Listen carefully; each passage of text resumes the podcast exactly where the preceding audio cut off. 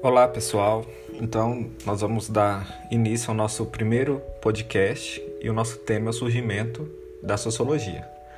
Durante o século XV, o pensamento da sociedade era mais prático e empírico. Durante, durante a Idade Média, esse conhecimento estava muito ligado à religiosidade e ao modo de vida. E a ciência, por outro lado, estava ligada à filosofia, e a mesma tinha várias restrições na época. Durante esse período, até o fim do século XVI, houve vários processos de mudanças é, de concepções acerca da sociedade. Uma delas era a ruptura ou a quebra, né, a saída do teocentrismo, que era o Deus no centro de tudo, né, porque na Idade Média a sociedade explicava as coisas tudo ligado a Deus, à fé, à religião e às divindades. Então, a saída do teocentrismo, ela marcou a ida para o antropocentrismo, que é o contrário, né? É o homem no centro de tudo. E o que marcou a saída da Idade Média para o início da Idade Moderna foi o Renascimento. A Igreja Católica da época não aceitava essa nova concepção de pensamento e de ideias. Assim surge a Reforma Protestante, no qual a Igreja Católica foi perdendo mais força. Esses reformistas tinham em suas pautas a leitura da Bíblia por todos e que a mesma deveria ser traduzida em todas as línguas e que a ciência ela era muito importante para mostrar a existência de Deus. Então a gente pode perceber que a, durante a Idade Média eles é, tinham é, uma restrição para que as pessoas pudessem ler a Bíblia.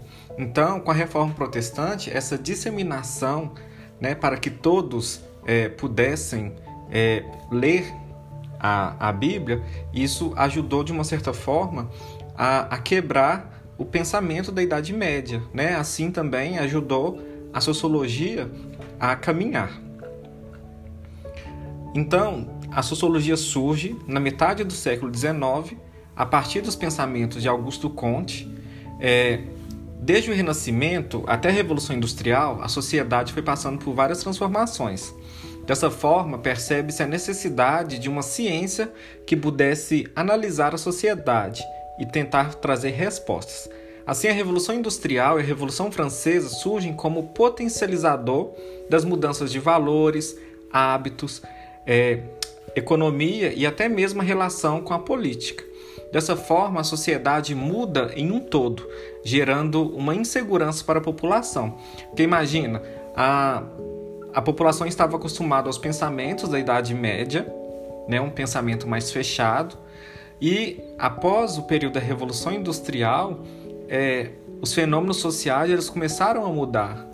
Né? As classes também começaram a mudar. Antigamente nós tinha, né, lá na Idade Média, a gente tinha o clero, tinha a nobreza, já com a Revolução Industrial, a gente pode perceber é, duas classes de início, né? que é a classe é, proletariado, que são os trabalhadores, e a classe é, dos capitalistas, que eram os donos da, das fábricas, das empresas. No Brasil, a sociologia surgiu por volta dos anos 20 e dos anos 30.